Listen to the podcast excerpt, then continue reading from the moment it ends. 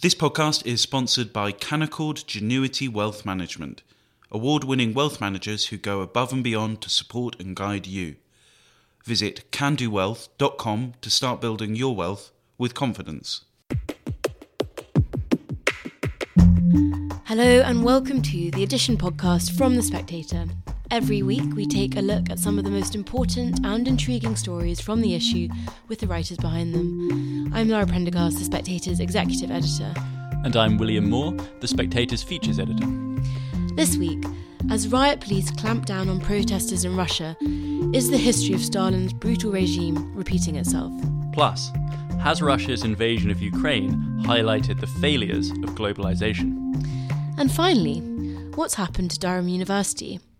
And why is its reputation plummeting? First up, in this week's magazine, Sergei Radchenko, a Cold War historian, reflects on Putin's attempts to clamp down on Russian protesters. He sees a similar pattern to Stalin's Soviet regime. Joining Sergei is Dr. Jade McGlynn, who is a specialist in Russian memory and foreign policy at the Monterey Initiative in Russian Studies. Sergei, you write in this week's magazine about the violent oppression of anti war demonstrations in Russia. Could you tell our listeners a little bit about what's been happening?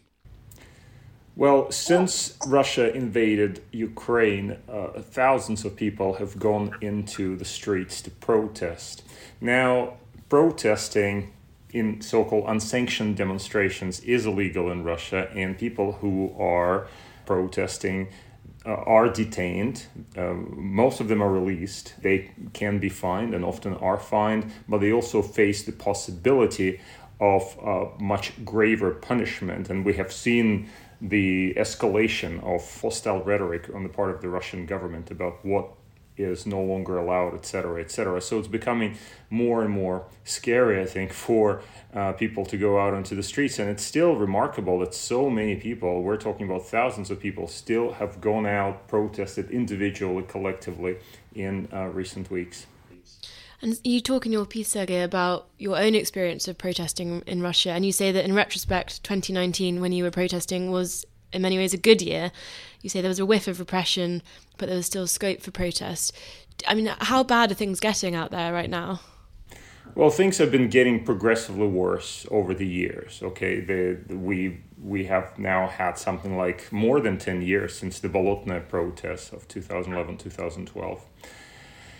And then, of course, we had those protests in 2019, which were precipitated by fraudulent election or failure to register candidates in local elections. At that time, I was in Moscow and I joined the protests.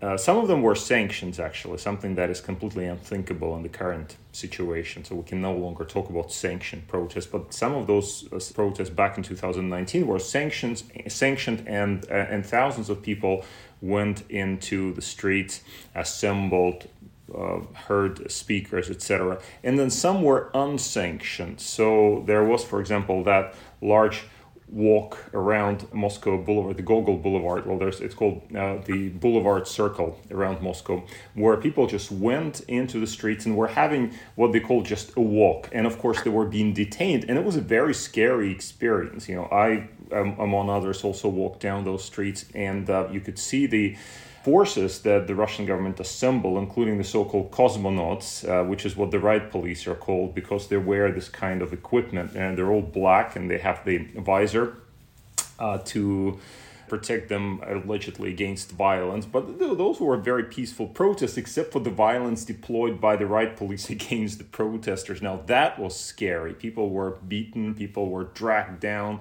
to the ground, dragged into police vans. And uh, if you're you know part of that crowd there, you would basically you were look you know they were looking for for somebody to have an eye contact with. Once they establish an eye contact, they would just run after this person, grab that person, and drag uh, that person into policeman. So that is, you know, that is a scary experience, and uh, I can speak here as my, you know, as a middle-aged person. Yeah, after that, I thought, okay, I think I've had enough violence in my life, and I was intimidated. That that was the last time I joined protests in Russia. I personally was intimidated, and I think a lot of Muscovites and a lot of people around Russia are also or have been afraid to go out and protest into the streets. So there's been this atmosphere of fear that has just crept in and has increased in, in recent years. Uh, and of course, what we're seeing now with this anti war protest is, is a further confirmation of this. Jade, you're a historian of Russian memory uh, and have recently signed on to write a book titled The Kremlin Memory Makers The Politics of the Past in Putin's Russia. How does the memory of Stalinism live on in Russia? And, and how do you think that memory has been uh, dragged up when it comes to the invasion of Ukraine and, and the Russian government's response to the protests? Mm-hmm. Well, I think in some ways here it's best to, to start from Putin's speech yesterday, which felt like a deliberate attempt to rekindle some of the traumatic, um, I suppose, not so much collective now, but cultural memories around Stalinism with its references to national traitors and, and fifth columns and actually like um, I suppose purges or, or cleansing of, of Russian society. This isn't the first time that he's used this sort of language um, in his speeches. I mean, we've been hearing about foreign agents, you know, since 2012, if, if not longer. And of course, there was a, a, major turning point around the time of the Bolotnaya protest, which Sergei uh, just mentioned, and which also happened to be my first experience of protest in Russia and seeing an old lady dragged off into a police van. I sort of had the feeling that I wasn't in, in Kansas anymore, to, to coin a phrase. But I think there has been a deliberate, particularly recently, been a deliberate referencing to the, the Stalin era. And in terms of how the memory is uh, used, for, for want of a better word, I mean, it's not that everything in the Stalin era, sort of over the last 10 years, has been rehabilitated, but it's more that because the upset because of the strong sort of political obsession with the Great Patriotic War, World War II, of course, that necessarily rehabilitates Stalin because he's so closely associated with it. And there's also been this takeover of organizations that present perhaps too much truth about the Stalin era. So there's an acceptance, okay, some things went too far, but those organizations that really try to, to shine a light on just the awfulness and the, and the brutality of great terror and, and of, in general his, his reign like Memorial uh, are shut down, or similarly, there's the Gulag Museum in Perm, which was taken over. And instead of sort of exhibitions about what the Gulag prisoners went through, there were exhibitions about how they contributed to the war effort or what it was like to be an NKVD officer or a KGB officer officer um, during that time. So there's this sort of twisting, this trying to tame the Gulag memory, but also at the same point to try to rekindle it, um, perhaps to discourage people to, to spread that fear um, that, that many people in Russia today feel. And Sergei, you talk in your piece about how, whilst archives of repression obviously are still largely closed in Russia, as Jade says, they were actually, in fact, more open in Ukraine and giving researchers an opportunity to take a look at the internal workings of Stalin's, as you put it, hideous meat grinder. Do you think that partly explains why Ukrainians are fighting so hard right now against Russia? Well, certainly Russia has failed to undertake a thorough de-Stalinization. Stalin was condemned in, in, a secret report by Nikita Khrushchev in February 1956. His crimes were condemned. His corpse was taken out of the mausoleum where it used to be. It was burned, and the ashes were interned to the Kremlin wall, where they still are, and where the Communist Party of Russia comes, you know, to pay their tributes. Uh, or certainly have been doing that in recent years. But the problem, you know, the problem is there has not been a full reckoning in Russia. Uh, the archives, by and large, the archives of repression specifically remain closed. I'm not saying that all the archives in Russia are closed. As a historian, I've spent years in the Russian archives looking at various documents. So some documents are being or have been opened, but certainly the the KGB or NKVD archives, a lot of those and Lubyanka, you know, the headquarters were, were, now occupied by the FSB. A lot of those archives are closed, and that I think it, it leads to a situation where the Russians have never really been able to face up to their own past. We we know that hundreds of thousands of people were killed, massacred, you know, executed, sent to the Gulag, but often the executioners, well, in, in most cases, the executioners did not face justice. And there's not, no, there hasn't been a real debate among those who were the victims of purges and among those, and, and those who actually carried out those criminal orders that were uh, brought down from above. So Russia has failed in its de-Stalinization, and this is what's scary because today we see re-Stalinization of a kind. Some of those same things that we witnessed in the Soviet Union during Stalinist repression, some at least some of the language, the legal basis for repressions is being being brought back in, and there hasn't really been, uh, you know, historical discussion. But this is not what happened in some of the other uh, post-Soviet republics. So, for example, in the Baltic states, the archives of repressions have long been open. The KGB archives were open. The same applies also to Ukraine, where the uh, KGB archives or the uh, state security archives are open to researchers. Jade, would you tell our listeners a little bit about some of the propaganda techniques that the Russian media have been employing uh, in regards to the invasion of Ukraine? And I also wonder, do you think that these techniques do these seem to be working in terms of methods of keeping the uh, the Russian public on on side? Mm. So, of course, it goes without saying that those Russians who get their information from state media, and there's also not that much media that hasn't now been banned that isn't state media, sadly, will be seeing a very different impression and we'll be having a very different impression of what's happening in Ukraine.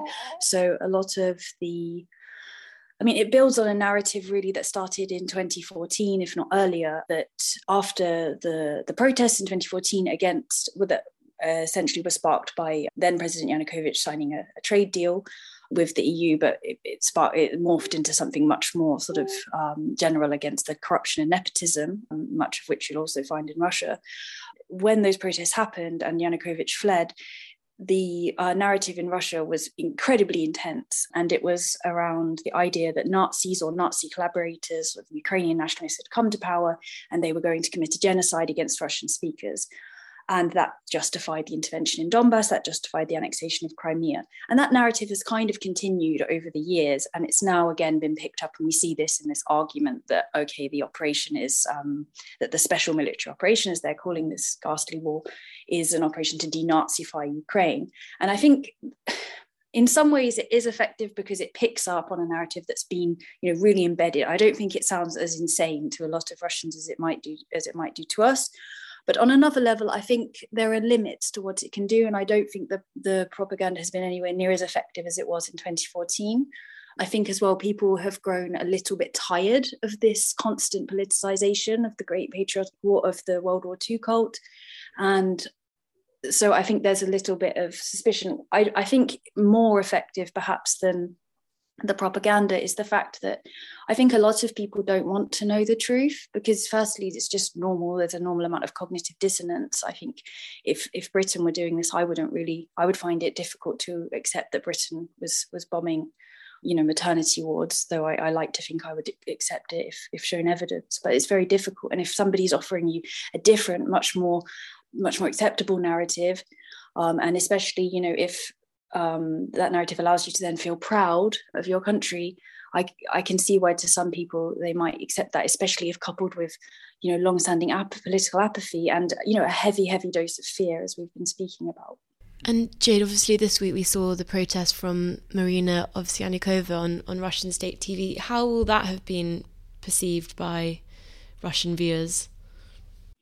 Well, it's interesting because I think a lot of people are thinking, oh, she could possibly, you know, she she risked facing, depending on which um, part of the law they applied, she risked having to spend up to 15 years in prison. But instead, they just sort of gave her a fine, which translated into Western currency doesn't sound that much, but it is it is still quite a lot of um, is still quite a lot of money and I think the reason for that is that actually Pervyi Kanal, which is the, the state um, TV, wanted to sort of downplay the incident and presumably their responsibility for it as well. So I think there's an effort going on to try to make it look as if, well, it's not really, it's just one sort of crazy, like lone person. And there's not really much talk about it. So they don't want to turn it into a thing, as it were. So I um in terms of what effect it will have, I I don't know. I think it's difficult to say. I think if it's coupled with I think it was a really brave move, and I think if if coupled with with other similarly sort of brave and and out there statements, it, it, hopefully it could start to break through, or at least maybe push people out of their out of their slumber a little bit, or their perhaps their their choice um, to, to to not pay attention. Um, but I don't think I don't think alone it's going to be I don't think alone it's going to be enough as, as brave as it was. I just wanted to add very quickly to what Jade is saying. I completely agree.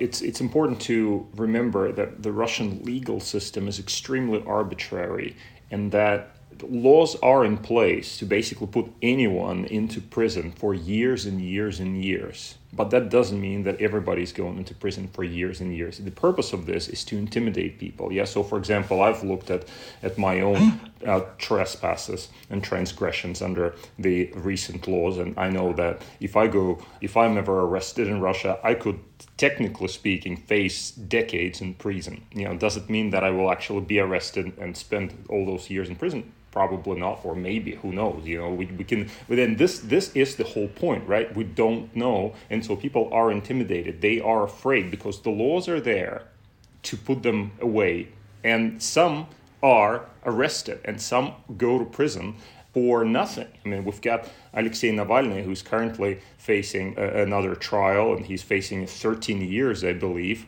for absol- absolutely for nothing right? Absolutely for nothing. But this is a reminder to those who dare to resist that they too could join the ranks of, of those who are behind bars uh, for, for really for very small transgressions. Just just finally, Sergei, I, in your piece you say that back in 2019 you saw there was a hope uh, of halting Russia's fall into authoritarianism. Does any of that hope still exist? Well, hope dies last, as they say, and uh, you know that's all we have at this point. The general trajectory has been very, very disturbing. There has been more repression over the years. Uh, there have been more laws that have been passed that punish dissent. People have been put behind bars. There are loads of political prisoners in, uh, serving their terms now as we speak in Russia. Yeah. So the situation is scary, but we have to remember, you know, every, of course, you know, everybody likes to compare uh, uh, what is happening now in Russia with the era of Stalinism. As a historian, I can say we're not there yet. Yeah, there's a long distance to cover between what we have in Russia today and, let's say, 1937 when hundreds of thousands of people were being executed, when millions of people were in the gulag. But what I find scary personally is that it's no longer unimaginable to think in those terms. Whereas before now, if you asked me a few months ago, I would say, well, yeah, well, Putin is a, an authoritarian, he is hideous in so many ways, but look, he's not Stalin. I can still say that, but I'm no longer so certain as before because history of Russia is full of blood and tragedy. And I'm just afraid that we're beginning to repeat that history. And, uh, you know, it's just really a scary thought for a historian and for a Russian. Thank you, Sergei, and thank you, Jade. Next up. While Western countries swiftly united in a chorus of criticism against Russia's invasion of Ukraine, Rod Liddle has written for the magazine this week that Putin's invasion has exposed the West's impotence. He joins us now, along with James Forsyth, our politics editor. Rod, in your piece this week, you write about how a deluded liberal belief in globalization has led to the West's impotence. How did we get here? Well, uh, because we swallow, we're, we're, very given to wishful thinking, and Western liberalism and Western neoliberalism has always been taken very much by, by wishful thinking. So, for example, the idea that everybody else in the world wants the same kind of regime that we do, with uh, three separate toilets for everybody and, and all that kind of stuff, you know, and, and democracy and, and, and freedom of speech, where, where it's patently not the case, you know, and, and it never has been the case. And, and uh, the idea about globalization, as put forward by Fukuyama in that essay in 89 and later, of course, in the famous book, The Most Wrong Book in the History of Books, which, bless him, was that globalization would necessarily uh, enjoin other countries towards a Western liberal uh, uh, form of government uh, because it would it would it would stress that uh, uh, co-determination, uh, uh, interdependency, uh, working together, easy relations with everybody. It's just just even in 1992 when I was sallow and callow rather, and I was sallow as well, uh, I thought that this was unmitigated shite, uh, and so it has proved. Because what's happened with globalization, the interesting thing is that it has empowered hugely every ideology other than Western liberalism. So we're in a position now where we're dependent upon Russia for, our, for, for fuel. Uh, Western Europe is, if not Britain itself. We're dependent upon Saudi Arabia for our fuel, two very autocratic, tyrannical countries. We're dependent upon Russia, and Europe is dependent on Russia, and so is most of the world for wheat. And what's happened with globalization is that the, the rather harder nosed autocratic countries have seen that it can be an enormous lever for power. Uh, and China has done this throughout Africa uh, and is doing it to us. We're dependent upon China as well. America is in debt to more than $1 trillion to China. So globalization has worked against liberal democracy, uh, Western liberal democracy.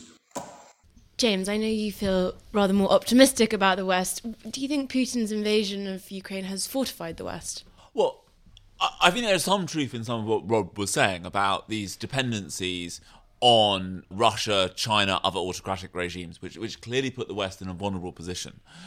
I think the good news at the moment is that the West has had a wake up call. I mean, the West is realizing that it a needs to be prepared to use its own strength more. Just look at the financial sanctions that have been imposed on Russia, which I think do also send a deterrent message to China about what it might be thinking about when it comes to Taiwan. And secondly, I think people need to realize that we need more resilient supply chains and supply chains based more around trade among allies than than the kind of pure globalization of the 1990s variety that that Rod is talking about. But I think that the West is actually becoming kind of more cohesive. I think the West had spent the last decade or, or more even, you know, in, in a very navel gazing narcissism of small difference, whether that be geopolitically between, you know, say the US and the EU over data privacy standards on, on, on technology, or within Western societies itself, where debates over you know, very small differences being massively magnified into great cultural schisms.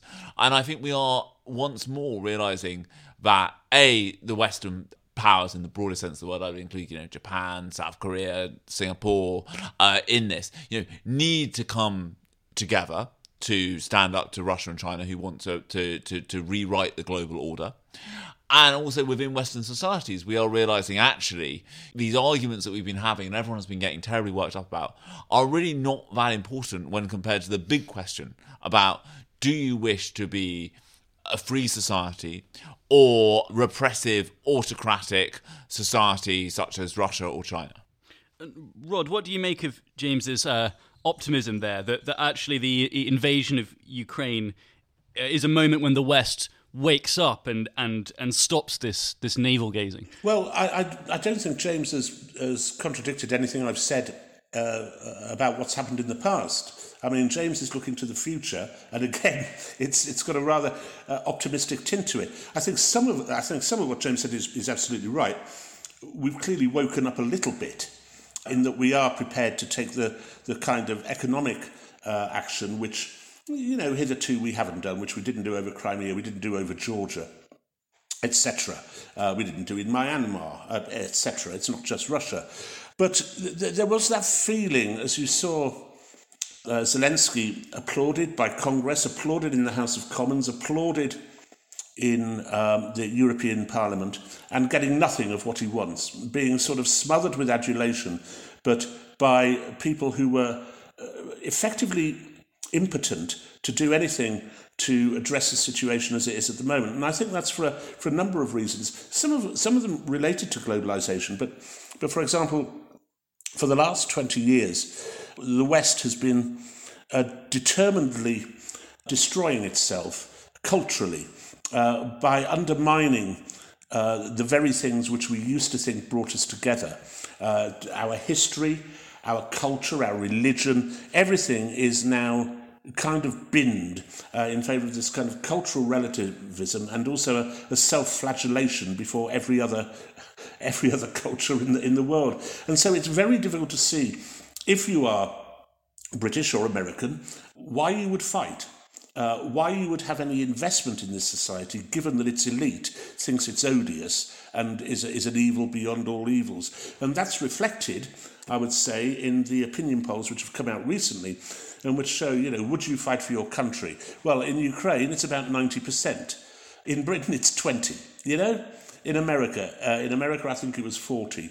Uh, so, so we've kind of removed the point of our existence, and so there's nothing to fight for anymore. I, I, I hope James is right, but, but I, I don't see it yet. I don't, I don't see it yet. I think the cultural relativism in the West was in part because the West was so unchallenged. You know, I think if you think back to the Cold War, there you, know, you could be a writer on the cultural left, but you knew that authors in Russia couldn't publish their books and were being sent to Gulag. You understood that point of what was happening in the Soviet Union.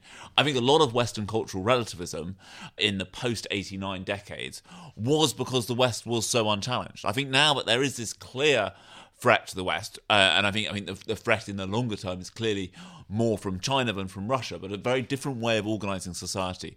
I think it is going to make you know intellectuals, everyone you know think about you know do you do you fundamentally value your freedom of expression? And what underpins that freedom of expression other than the, the, the, institutions of a free society that have been you know so developed in the West. And I think that that, that will change some of the, the, the, cultural relativism that, that we have seen so much of in recent years. I mean, look, I think I think there is you know I, I, Rod was very polite and didn't suggest I was talking unmitigated shit in being so optimistic in the way that Francis Fukuyama was, but but I really do think that this is a moment where we are we have to put away childish things and we are realizing that we that we exist in a grown-up world and that, that, that, that many of the freedoms and things that we take for granted you can't take for granted because there are now states that seek to, to, to challenge them. And I think to see uh, one sovereign European state invading another makes us realize that you know that these are serious times and i think we will i think our not just our politics but i think our culture will also change and respond to that well, well, I, I, I hope you're right, ch- old chum, um, and I, I sincerely do hope you're right. I mean, there's a complicating issue, isn't there, which is on the cultural side of things. Uh, this is a, an appalling thing to say, but one of the most powerful political speeches of the last two years came round about, I think it was around about May last year, from Vladimir Putin, who was looking at the West, and particularly Britain, the USA, and looking at cancel culture, and accurately pointing out this is the thing which is chilling that the cancel culture was, was acting in a way which was not dissimilar to that which, happened, which, which occurred within the Soviet Union. That was his direct comparison. And we still we still accede to all these idiocies. And so, for some people, the rather uh, austere and uh, totalitarian Asian version of democracy um, has some appeal. And James, how easy is it going to be to wean ourselves off our relationship with these autocratic regimes? Obviously, Boris has been in Saudi this week. So I, I don't, I don't think it, I don't think it is easy. I think that there that, that that we need to uh, start a process, which is you know the sanctions on Russia would be so much more effective if the West had not left itself so dependent on Russian oil and gas.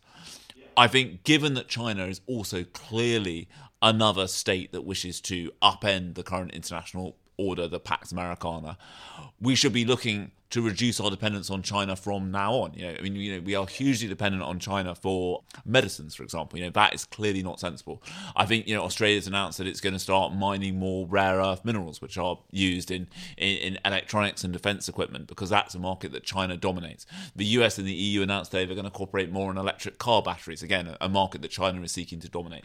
So I think you need the the, the global West to come together to try and build more resilient supply chains that can survive if we end up having to cut China out of the world economy in the way that we have cut Russia out, and that we can do that as effectively as possible.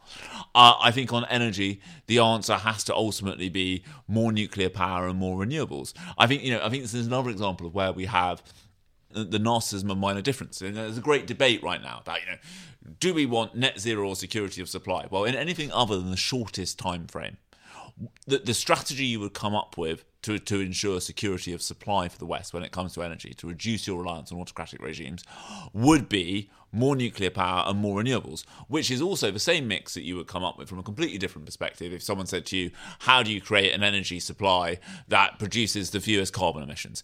Yet we, we are yet we are kind of flirting again. We're having a kind of massive culture war over are you for security of supply or net zero when they actually take you to exactly the same place in, in anything other than the shortest of timeframes.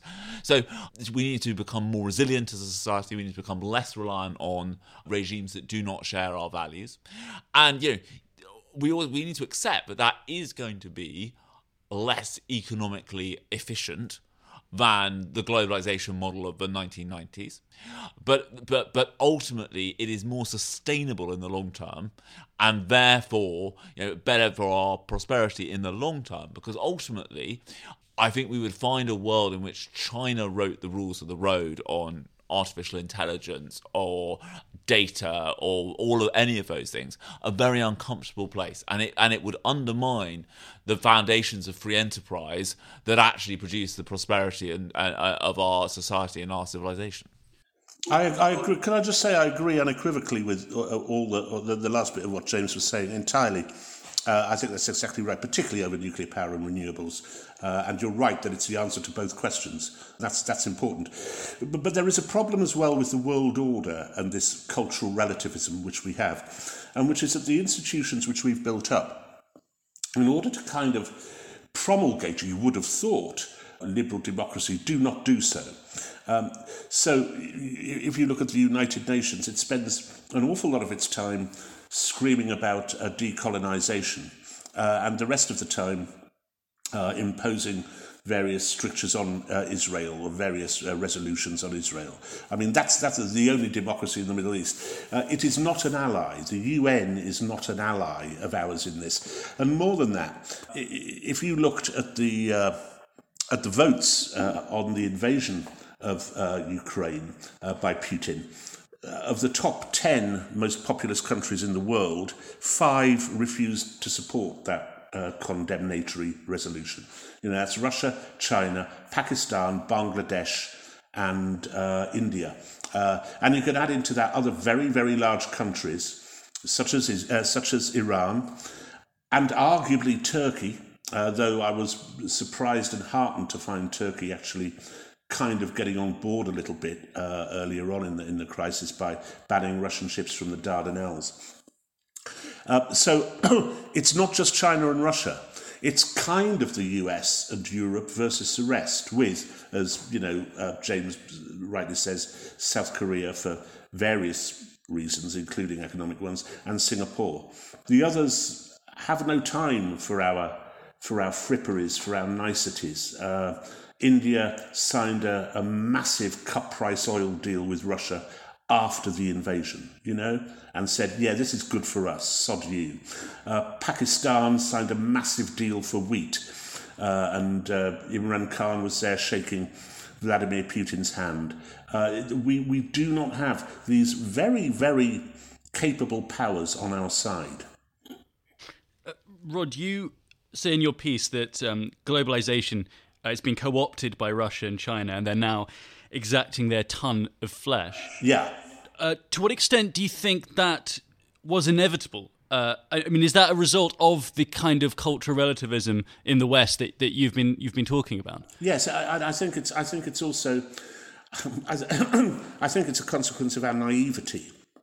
I remember 1989, 1990 when the Soviet Union broke up and the um, the euphoria about the peace dividend and suddenly this thing which I'd had hanging over me in a personal sense, you know, for as a, as a Cold War kid uh, for 30 years, uh, which was, you know, nuclear annihilation, seemed to have gone, or at least certainly had receded a lot. But we, but the blithe assumption that A, Western liberalism equated to rationality, which I don't think it does necessarily, or that Western liberalism was was found attractive by other countries universally, universally, was utterly naive. And it left us open to exactly the kind of manipulation which we now have by Russia and China. China's offer of money to Africa, to African nations, is far more potent and attractive to them than are our mitherings over democracy and human rights.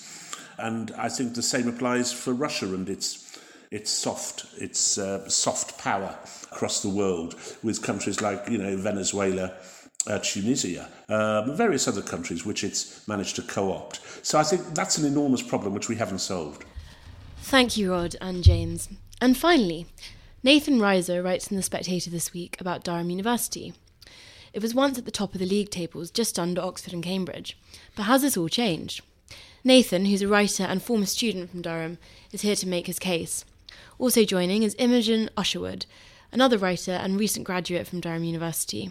Nathan and Imogen, thank you very much for joining us. And Nathan, in the magazine this week, you write about the decline of Durham University, which previously was one of Britain's best universities. What seems to have happened? Well, quite simply, from a numbers perspective, for the last seven years, Durham has been dropping down in the Times Higher Education World University Rankings. It's currently sitting at 162. Now, that's quite different to where it was 10 years ago, and alongside this numerical ranking shift, there seems to be a change in the culture of a university I loved, graduated from in 2017, and ever since seem to have seen a shift in. Can you outline a bit what that culture was like when you were there? Yeah, so Durham's always had a had an equal emphasis between academia and social life. It's a small university in a small town where students very much revel in the idea that they can get a good degree, really engage with an academic department, but also have a very academic social life outside of it. That might mean university sport, it might mean society involvement, might be getting involved in the Palatinate, the newspaper, or or the drama society. But it's been this culture of an equal mix of social and academic life, and perhaps a sort of a sort of lacking in the political involvement that some other universities have had in the last 10 years. Imogen, you also went to Durham. Can you tell us a bit about your assessment of the culture there and whether you also think that it's in decline? Well, yeah, I graduated from Durham in 2021, so the year just gone. I really, really enjoyed my time there, even with a pandemic that struck, I think, pretty much exactly in the middle of my time. I do agree with Nathan's assessment that it did, in that when I was there, it really did feel like this place where you could get a great academic degree. The courses were really tough, but equally, there was this huge emphasis on extracurriculars and other things like the the sport and the theatre and the music and student journalism and media in particular at Durham are incredibly strong. And I always felt really lucky to be in an environment surrounded by so many people. But I do, so maybe I can't monitor the shift of culture quite as much in that sense because I left fairly recently and was there fairly recently. But I think there is this sense that if Durham had this kind of traditional reputation of being um, this kind of ex public schoolboys place, I think a lot of students do resent that reputation. I always did, because to me, it's more about this place where you can pursue so many different interests and ambitions rather than somewhere that posh kids go if they don't get into Oxbridge. So I really appreciated that sense of it. And I think maybe this shift in culture, if there is one, comes from the fact that a lot of students resent this stereotype that Durham has and are trying to kind of shift against it and show that actually that's not what students there are like and that's not what all of the students want from their experience at Durham. Yeah, I think I definitely agree with that. As someone who went to a state school myself and then went to Durham, was confronted by a large amount of ex public and private school students. But I think the difficulty is the numbers still show, I mean, it's still a 37% privately educated university intake compared to the average of 7% across the UK that's privately educated. So the, the people are still there that would you derive that culture from. So it's interesting that it's kind of changed to perhaps those people less influencing the culture of Durham. So I think it's definitely still there in terms of the kind of student body makeup hasn't changed that much. And I think I do agree with your assessment that it is. I'm not sure what it's like now for you because I graduated in 2017, but that culture is definitely still quite pervasive at that time. So it's quite interesting to see, see that the cultural shift has been quite rapid actually in a space of five five years. And Nathan, can you tell us about this man Mark Hillery who recently pulled some of his funding for Durham? Yeah, so Mark Hillery, he's Durham University's largest single donor, and over the last 10 years has donated some 7 million to the university, particularly to the college he went to, Collingwood College. And last month, over the ongoing COVID restrictions still in place at Durham University, he decided to pull future funding. And the coverage of that in, the press was great because, of course, they talk about the art centre he endowed and the new JCR he refurbished for Collingwood. But the bigger mention was him putting his, card behind the bar on student student nights at Collingwood College. So it's very interesting that what's happening to Durham has actually resulted in arguably one of their most proud students, one of their most proud alumni, making such a drastic shift to pull their funding. Imogen, what do you make of this idea that Nathan puts across that most universities have been involved in the culture wars, but Durham as a place doesn't really want to be involved in them? Do, do you agree with that? I, th- I think it's an interesting one. I think because Durham, perhaps more than a lot of other universities historically, has had this very specific reputation that it kind of, as we've said, is kind of where the the ex public school kids kind of went off to. That everyone seemed sort of quite content that that was what it was. And I don't know if maybe this this shift and this culture war, for want of a better phrase, if I guess that is what you wanted to call it, is the fact that a lot of students there don't align themselves with that. And if if that creates this kind of case of division where I always kind of resented this reputation that Durham might have had because I, whether I kind of feel like I should be associated with that or not, I really felt that that's not where Durham's strengths lie as a university. And I think a lot of students, whether they're from different, they're not from the south of England, they're not privately educated, they're not white, they're not straight or whatever, that they don't feel like they can find themselves in that. So I think maybe a lot of the reason for this is just because if a university has had this very clear supposed reputation and then all of the students there go actually we don't want to be part of this. We don't relate to this and we think it's time that things change. Then i think that's inevitable and perhaps that's why durham seems to have garnered this much attention recently because previously people maybe haven't thought of it as the kind of university that had those kind of debates. Um, but i think it's healthy and it's good that we are starting to kind of recognize that and that students are actually saying i want to feel welcome at my own university and i want to feel that the culture reflects me and my interests and so on. And what about the student union, Nathan? What what role is it playing in all of this? I think the student union has long been a point of parody at Durham since my time there, and I think they are not helping the debate in Durham currently. I, I like you want to see a Durham that's welcoming to everyone, to which everyone can partake in an experience and have a good time. But I think the student union has been a bit of a breeding ground for polarization. So on the one side, you have the elected members of it, who've tended to veer very far left, as you would expect from a student union in the United Kingdom.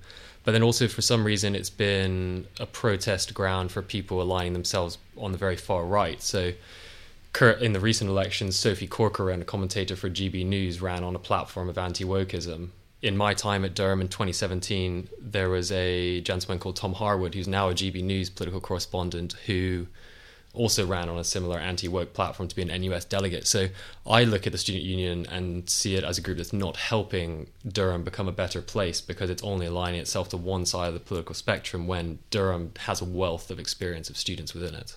Yeah, I I guess I would just add that I feel like the student union has been this kind of I never personally engaged with the Students' Union really during my time at all at Durham, but it did seem to be this kind of site of people of both ends of the political spectrum, kind of with with their different views and those polarized opinions. Um, yeah, that's kind of all I'd really add to that. Great. And just finally, given the kind of change in culture at Durham, and if you had your time again, do you think you'd apply there once again? Yeah, I think I still would.